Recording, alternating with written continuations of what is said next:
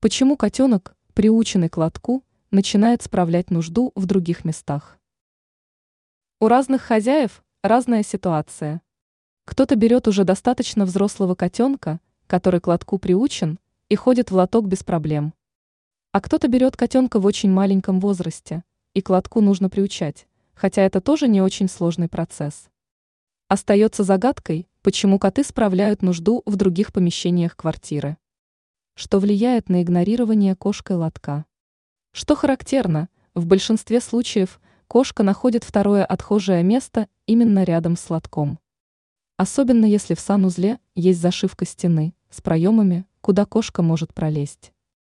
И дело здесь в том, что какой бы современный лоток вы не купили, пусть и с экраном, который не позволяет наполнителю выпадать при закапывании, частицы наполнителя разлетаются по помещению.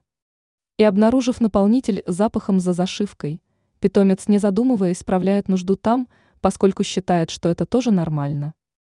Вот только хозяева так не считают, поэтому нужно покупать в зоомагазине специальный спрей, который будет отпугивать котенка от мест, где он ходит в туалет, не по правилам.